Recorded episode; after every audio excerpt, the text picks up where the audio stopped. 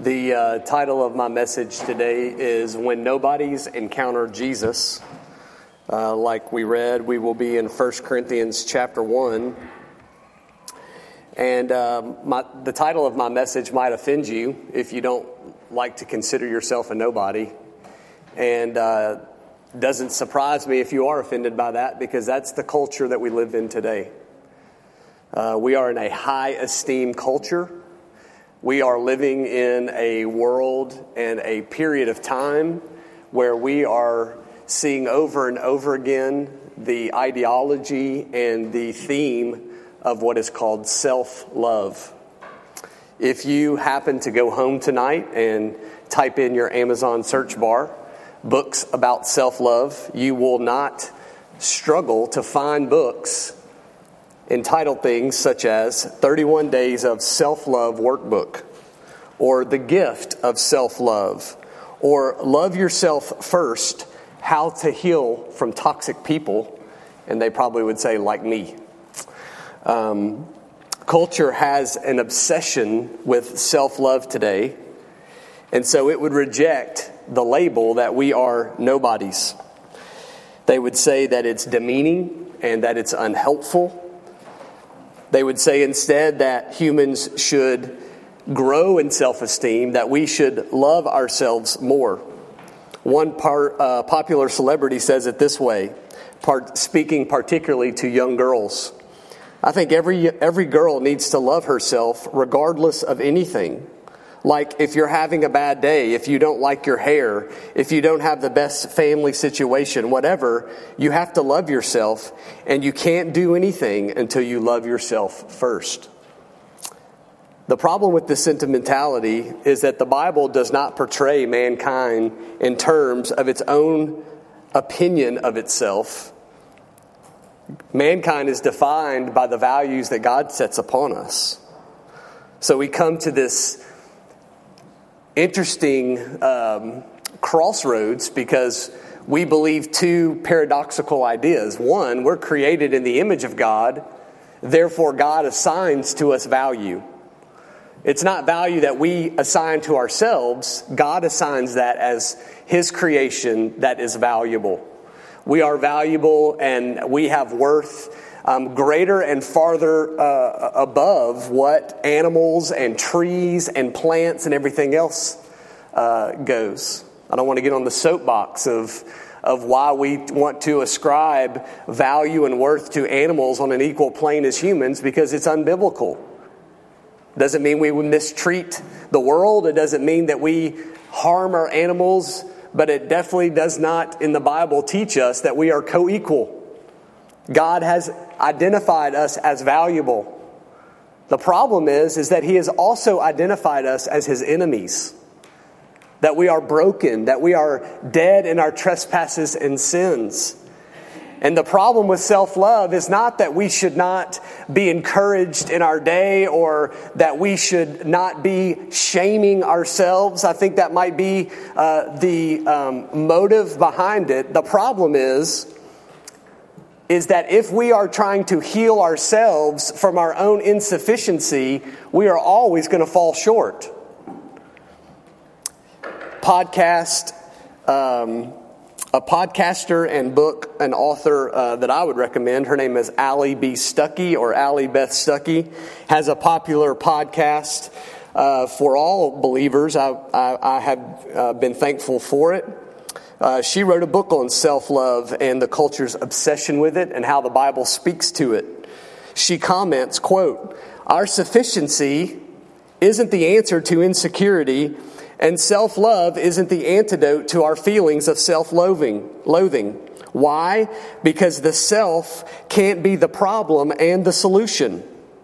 If our problem is that we're insecure or unfulfilled, we're not going to find the antidote to these things in the same place our insecurities and fears are coming from.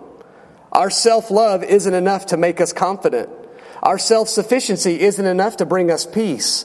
Our self care, self empowerment, self help, self whatever are only going to give us many good vibes before we move on to the next self betterment program. The self isn't enough, period. End quote. you'll be reminded that the Bible teaches that because of a fallen relationship with God, Ephesians tells us that we are dead in our trespasses and sins. Jesus told his own disciples not to love themselves, but to deny themselves. In Luke chapter 9, Jesus says, If anyone comes after me, let him deny himself, take up his cross daily, and follow him. For whoever would save his life will lose it, and ever, whoever loses his life for my sake will save it. What does it profit a man if he gains the whole world and loses or forfeits himself or his soul? For whoever is ashamed of me and my words, of him will the Son of Man be ashamed when he comes in his glory and the glory of his Father and of his holy angels. So while we can acknowledge that God gives us value and worth in His eyes because of His creation, we also must recognize that because of sin, we are called to deny ourselves in order to become in a right relationship with God again. That is not self love, church. Self love will fall flat.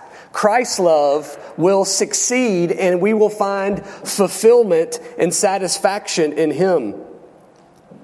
If I can for a moment, let me unmask to you the undergirding foundation of self love.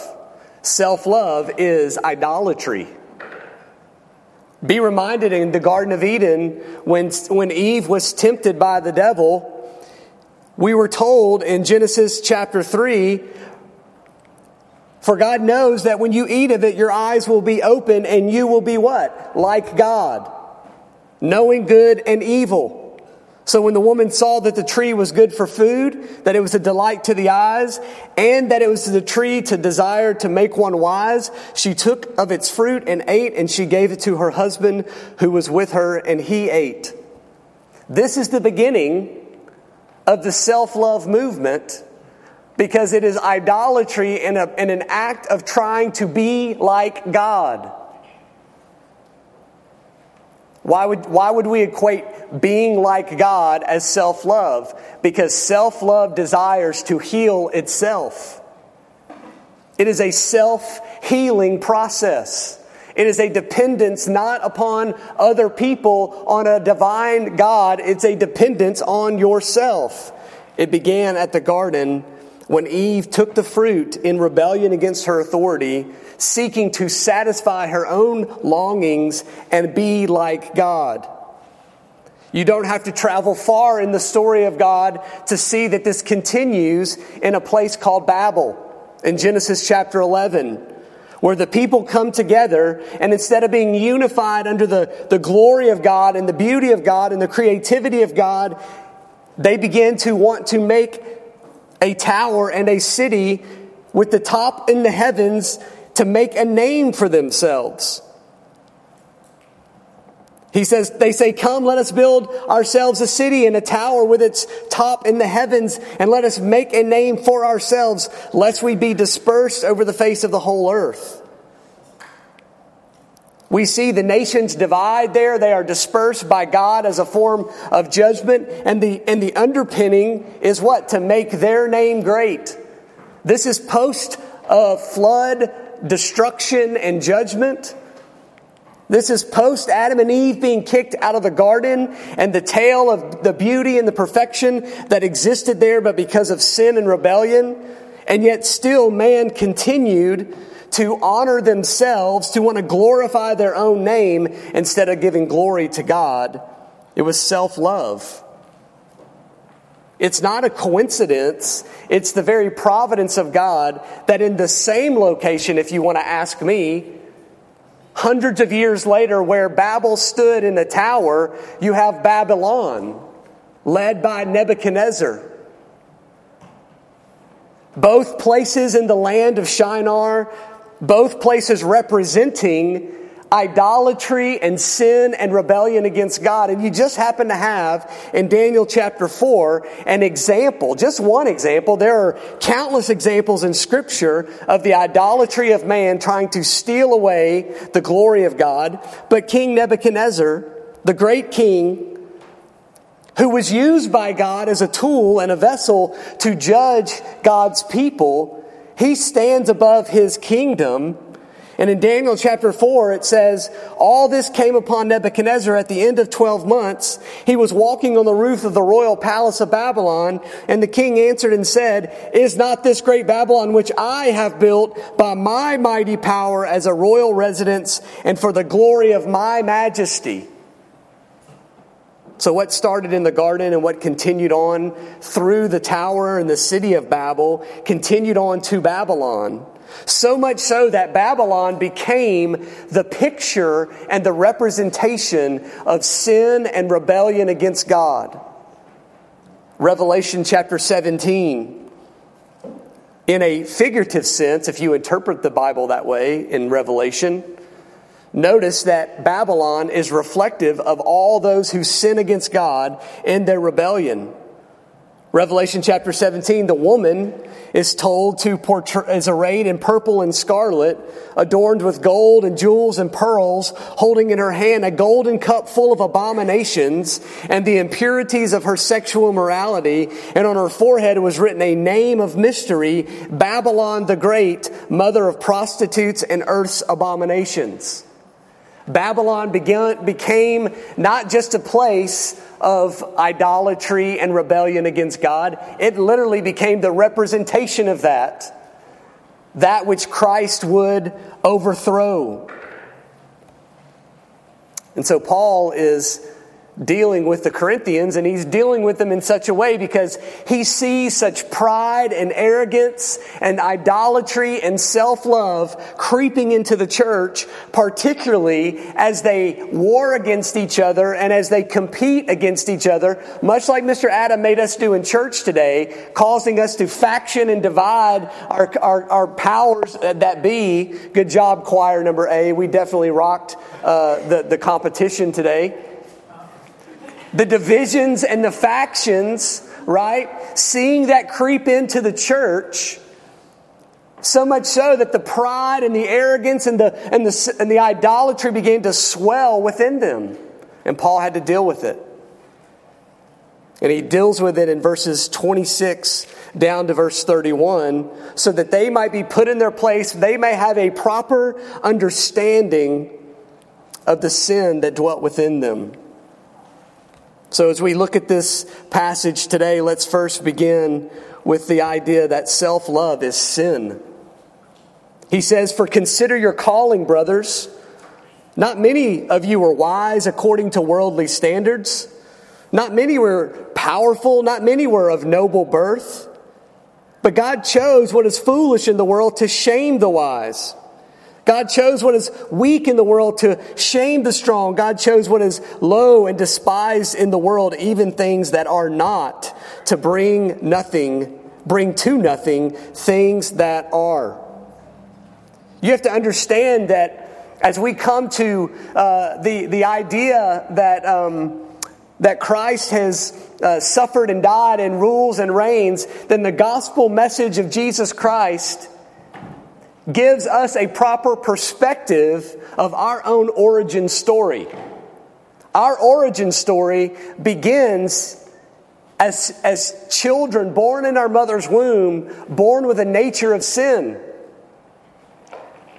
I was talking with someone about this the other day, and I, I, I tried to send them the quote that Voddie Baucham says that, that our children, even at a very young age, reflect the very nature of sin within us. And Voddie says that you may think your children are little angels, but little angels, but they're actually vipers in a diaper. And that's so very true. We begin to see the, the struggle and the discontentment and the, the lust for things that don't belong to them. And, and we think, oh, that's so cute. But the truth of the matter is, is that the Bible teaches us that they are born into a nature of sin and they will continue to produce and reflect that nature of sin as they sin, not only against you as their parents, but against their Creator. And Paul reminds us that our origin story, because of the cross of Jesus Christ, has been rewritten because of Jesus. He changed our origin story. Now we have a new birth. We have a new change. And so he begins by just reminding the Corinthians, as brothers and sisters in Christ, consider your calling. Your calling, again, being reflective of God drawing you to Himself out of darkness into marvelous light, out of the pit of destruction to salvation and liberation that we have in Him. And so while the Corinthians and likewise us at times fall into arrogance and fall into self idolatry, patting our own selves on the back, Paul reminds them consider your calling, brothers. That as God called you out of uh, the, the pit of hell and, and chose to save you, He did not do so, he says, because of three different reasons that He gives as examples. He did not choose you to save you because you were wise according to worldly standards. Now, that's a gut punch to the Corinthians, right? May not be so much to you. Our culture these days isn't necessarily built upon on the back of, of those who are wise as, as it was in, in the days of Corinth. Matter of fact, truth is so relative today. Who's really wise, honestly, in the eyes of the world? It's all relative. It's what your truth wants to, you want your truth to be, basically, according to the worldly standards. But this was a, a vying, a competition for worldliness. And Paul's reminding them wait a minute, you weren't a wise sage when God called you out of darkness. You were dead in your trespasses and sins. Equally, you were not powerful, he says. When God saved you, you did not have authority, you did not have power, nor were you of noble birth. In other words, your family name was not a product or a, a, a, the, the way in which you gained your salvation. No, your divine calling came because God chose to lay his gracious love upon the weak and the lowly, the destitute, particularly those uh, that, that we describe as people without hope, destined for hell and destruction. And what he does is he flips the script on what is truly noble and truly wise and truly strong and powerful.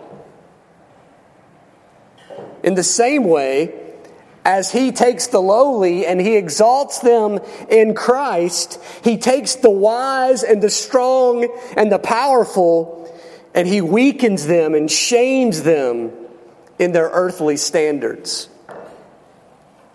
I remember a guy that I went to high school with at Houston, and he was, in all accounts, filthy rich.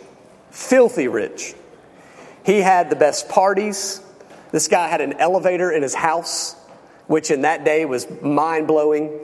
And when he turned 16, this is now, I was born, or I graduated in 1995, so bear with me.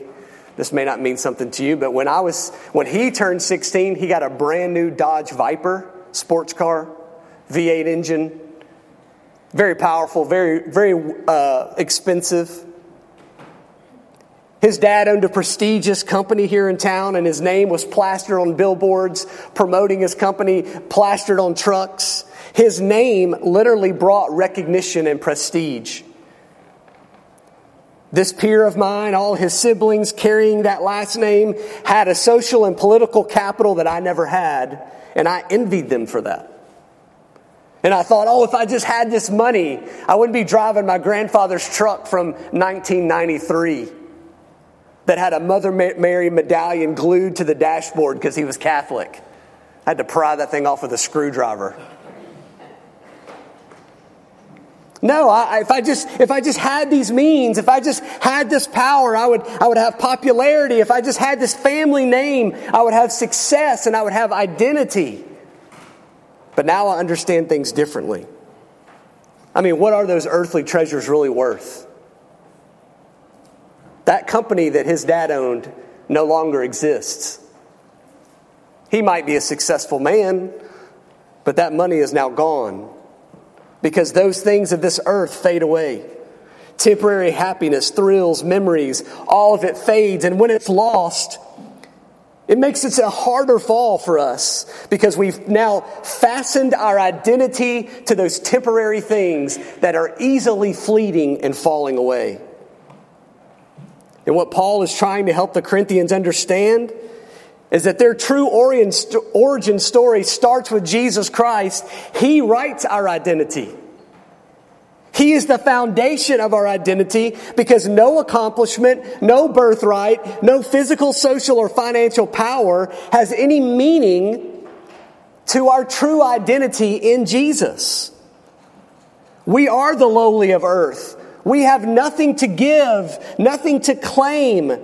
Therefore, we deserve nothing. We are no bodies so that when God chooses to elevate us, to exalt us, to honor us, He's really just honoring His Son, whom we belong to.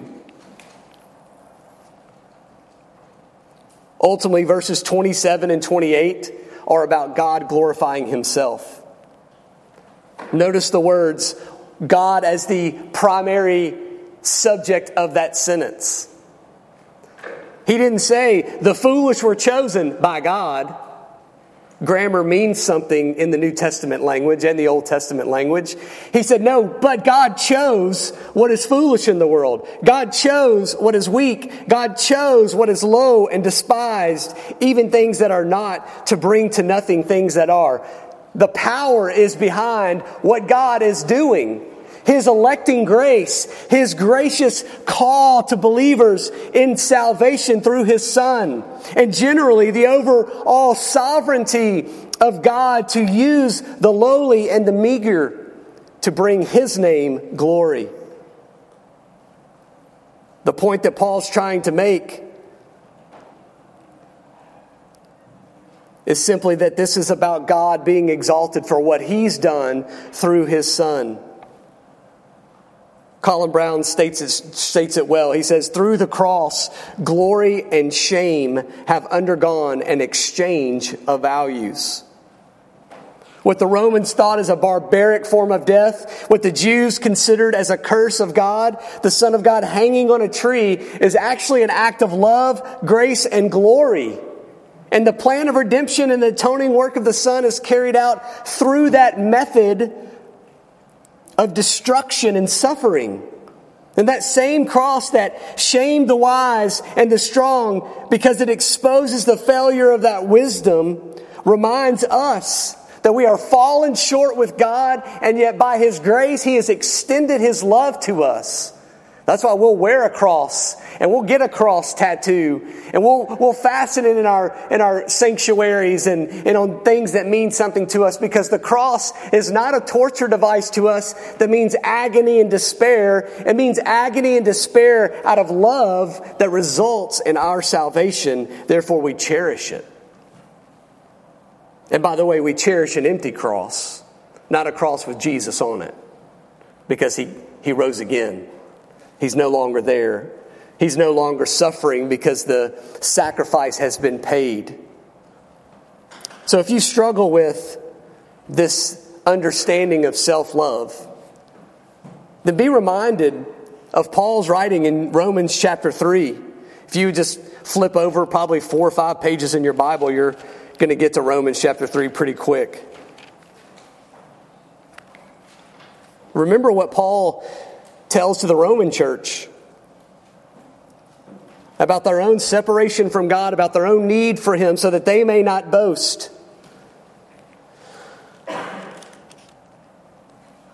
He says, What then, verse 9, what then are we Jews any better off? No, not at all, for we have already charged that all, both Jews and Greeks, are under sin, as it is written. None is righteous, no, not one. No one understands. No one seeks for God. All have turned aside. Together they have become worthless. No one does good, not even one. Their throat is an open grave. They use tongues to deceive. The venom of asps is under their lips. Their mouth is full of curses and bitterness, and their feet are swift to shed blood. In their paths are ruin and misery. In the way of peace they have not known. There is no fear of God before their eyes.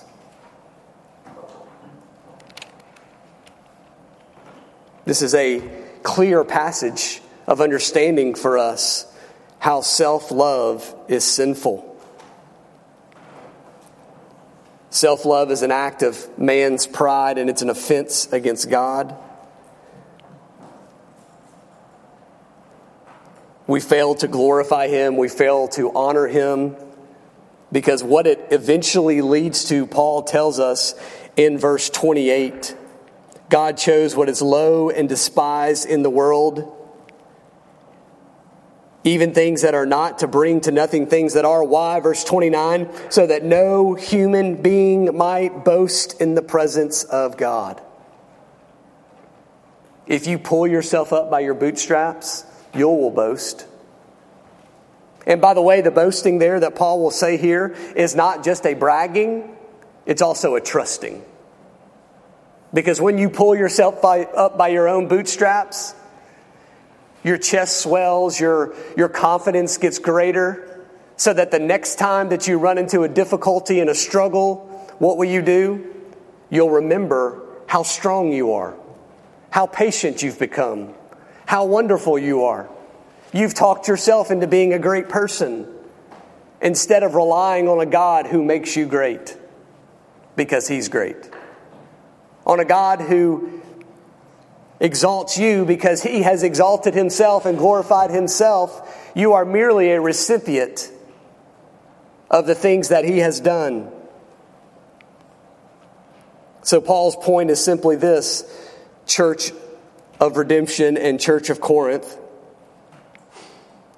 is that when we fail to understand our true origin story, absent of the work of Christ and the message of the gospel, we will boast in the presence of God and we will be guilty of an abomination in His sight.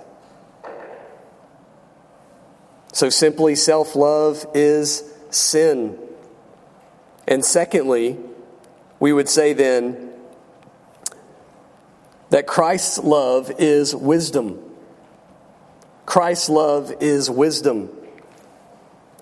Paul continues in these verses 30, 30 and 31. Because of him, because of him, you are in Christ Jesus, who became to us wisdom from God, righteousness, and sanctification and redemption. So that as it is written, let the one who boasts boast in the Lord. Folks, if the whole purpose of our existence, of our reality, of the reason that we dwell on this earth is to exalt God, to enjoy Him forever, if we acknowledge that self love is sin, man pride is sin, boasting in ourselves and our own strength in sin, then ultimately we seek out to glorify Christ, to bring His name exaltation, not our own.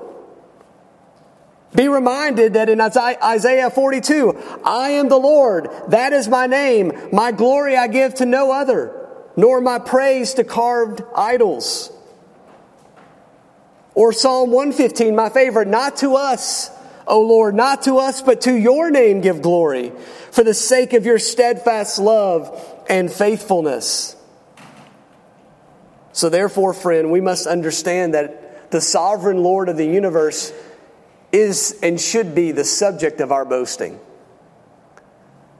Our confidence, our trust. He should be the one who receives these things, not ourselves. Why? Because He is our foundation. Because of Him, it says, verse 30, because of Him, you are in Christ Jesus. The motive of his work, the Lord Jesus Christ, is the glory of God. And Jesus the Son, God's Son, was the motor.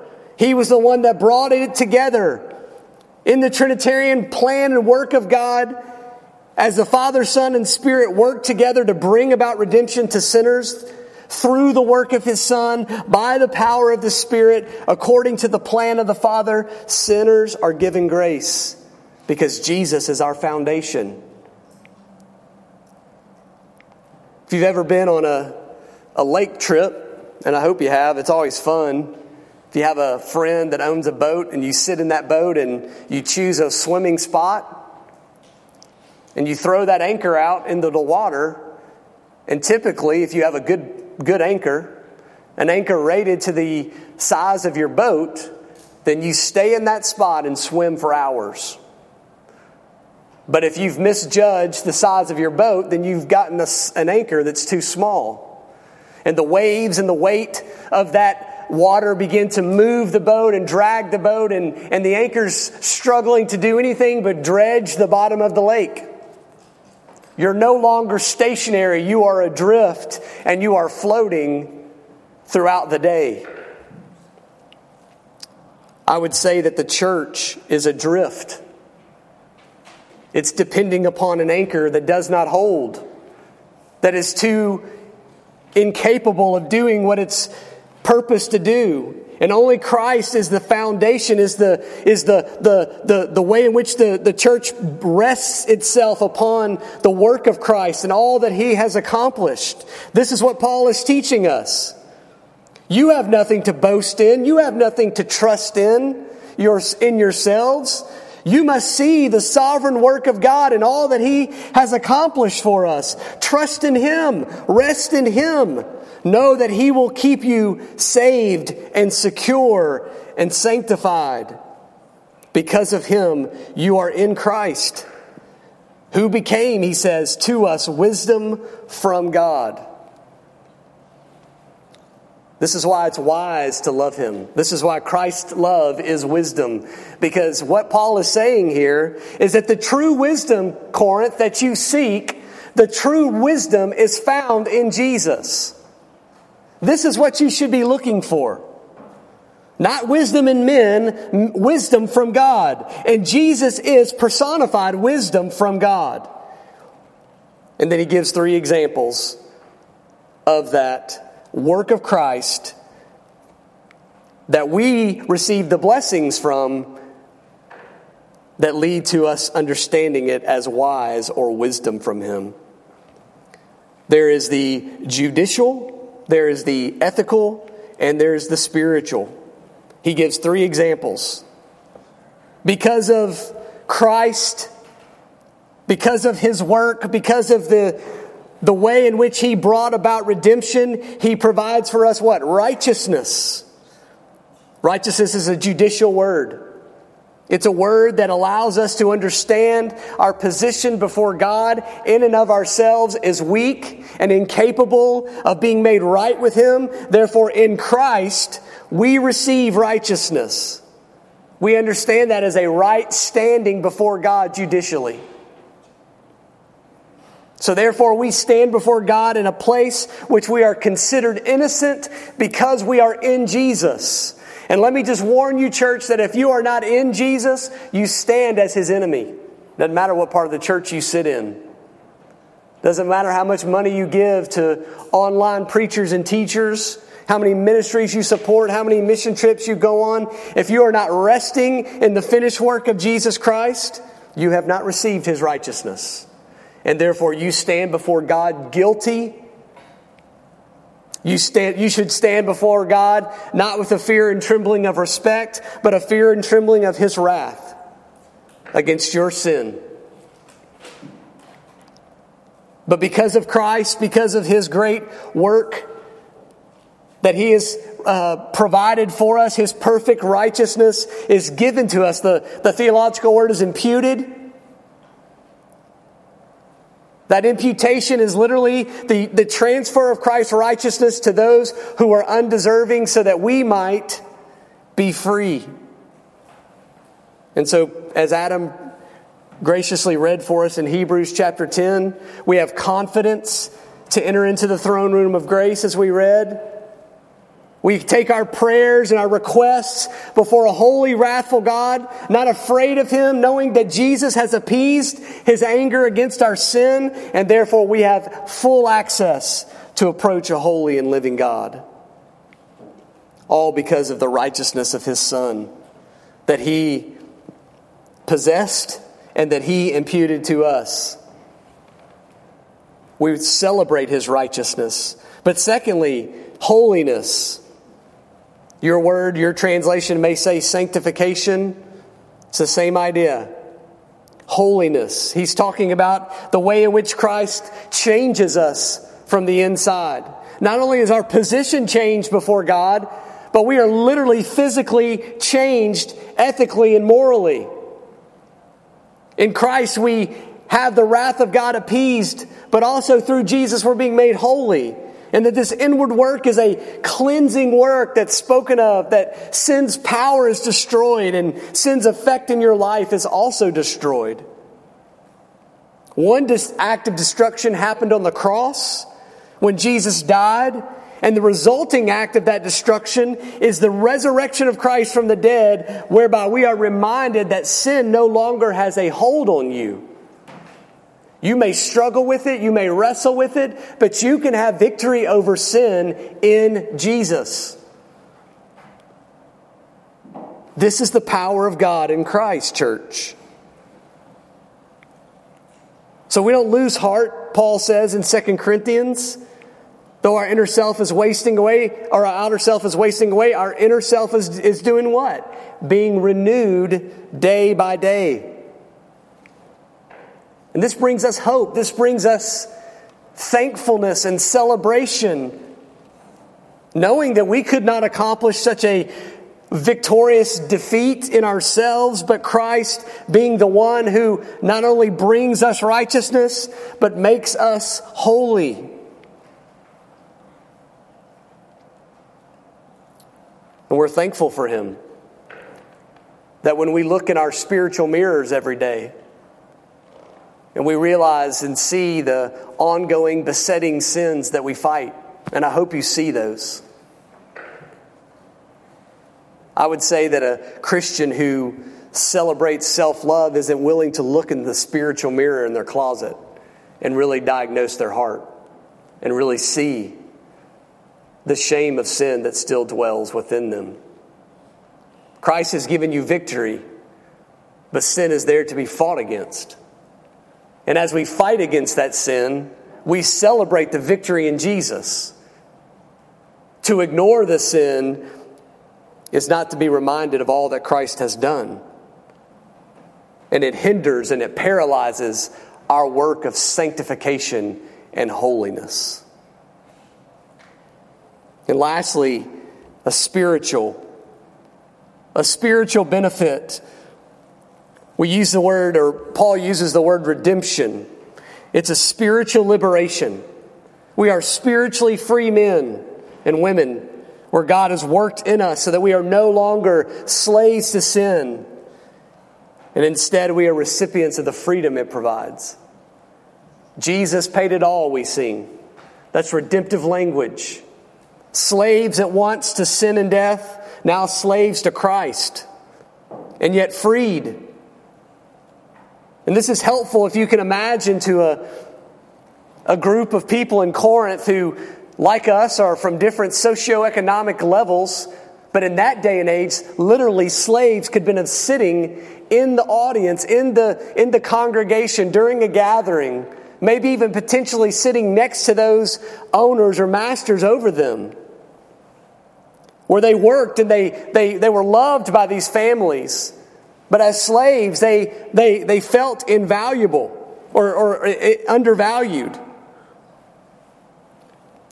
And they were reminded in Paul's words as, as they would stand and read these letters from Paul that, as Gordon Fee says, the ground is level at the foot of the cross. That because of the work of Jesus, no person's more valuable than the other. This isn't about ethnicity. This isn't about social standing. This is about Jesus makes us equal in Him. Because we've all been destitute. We've all been dead in our sins and trespasses. We've all been made alive in Christ when we believe and trust in Him. And therefore, no matter our stories, our stories in Jesus are the same in all that He's done for us. In righteousness, in, re- in sanctification, in holiness, and redemption, He has freed us. And therefore, hierarchies and factionalism are destroyed because of the gospel. Divisions are not needed because Jesus has made us equal. And, and I would add, equally precious in Him, equally valuable in Him, equally important, especially for the work of the church and the mission of God in the world.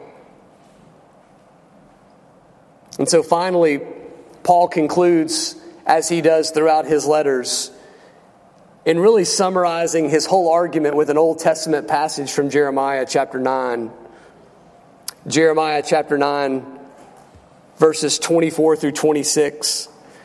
Jeremiah, like Isaiah, was a, a prophet that always had bad news. He was the lamenting prophet.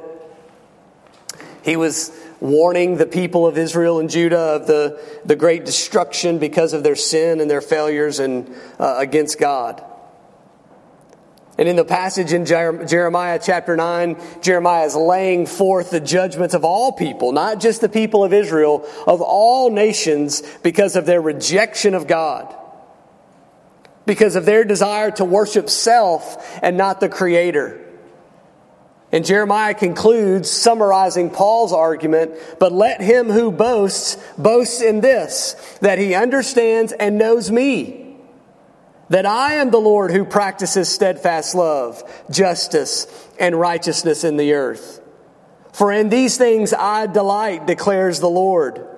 Behold, he says, the days are coming, declares the Lord, when I will punish all those who are circumcised merely in the flesh.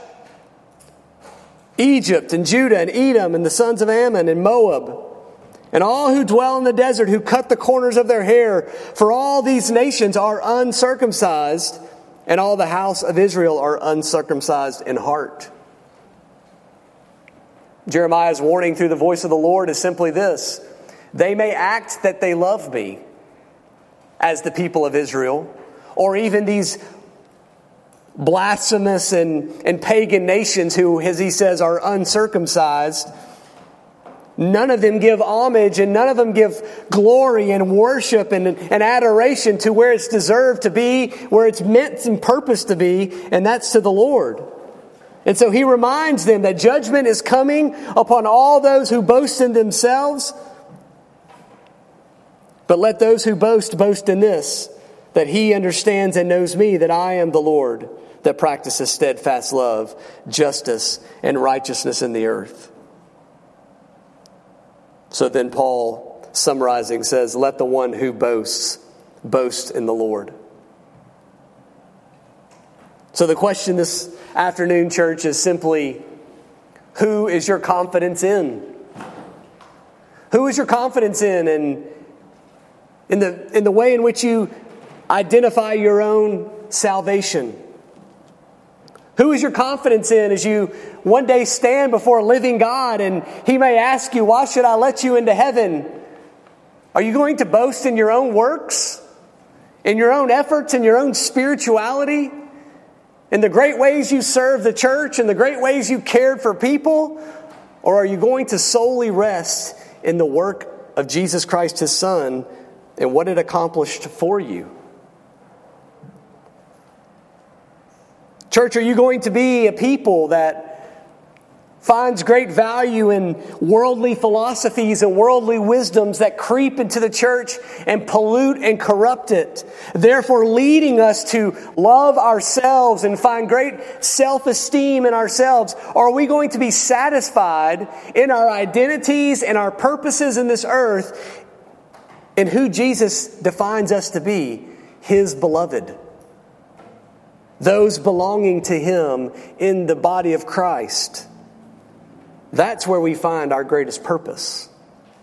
That's where we find our greatest hope and satisfaction is knowing that we, as enemies of God, have now become followers of Him and children of God by the finished work of Jesus. And in that, may we be satisfied. Let's pray. Father, we are amazed by your grace. We're humbled by your love for us.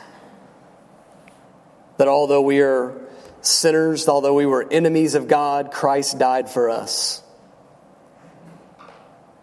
We acknowledge, Lord, our failure to be righteous in ourselves we acknowledge our failure to understand, to seek after God. If we're honest with ourselves, Father, we acknowledge the, the sin nature that rears its ugly head throughout our lives day by day. and that we had no spiritual value or worth or merit that brought you to our doorstep.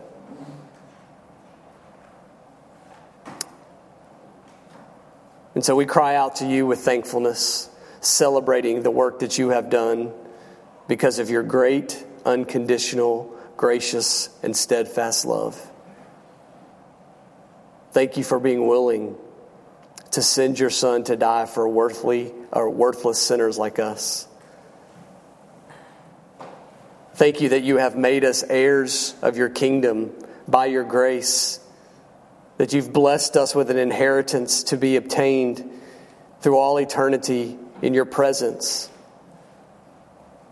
God, help us to find our identity not in these fleeting worldly things, but in those truths that you have revealed to us through your Son.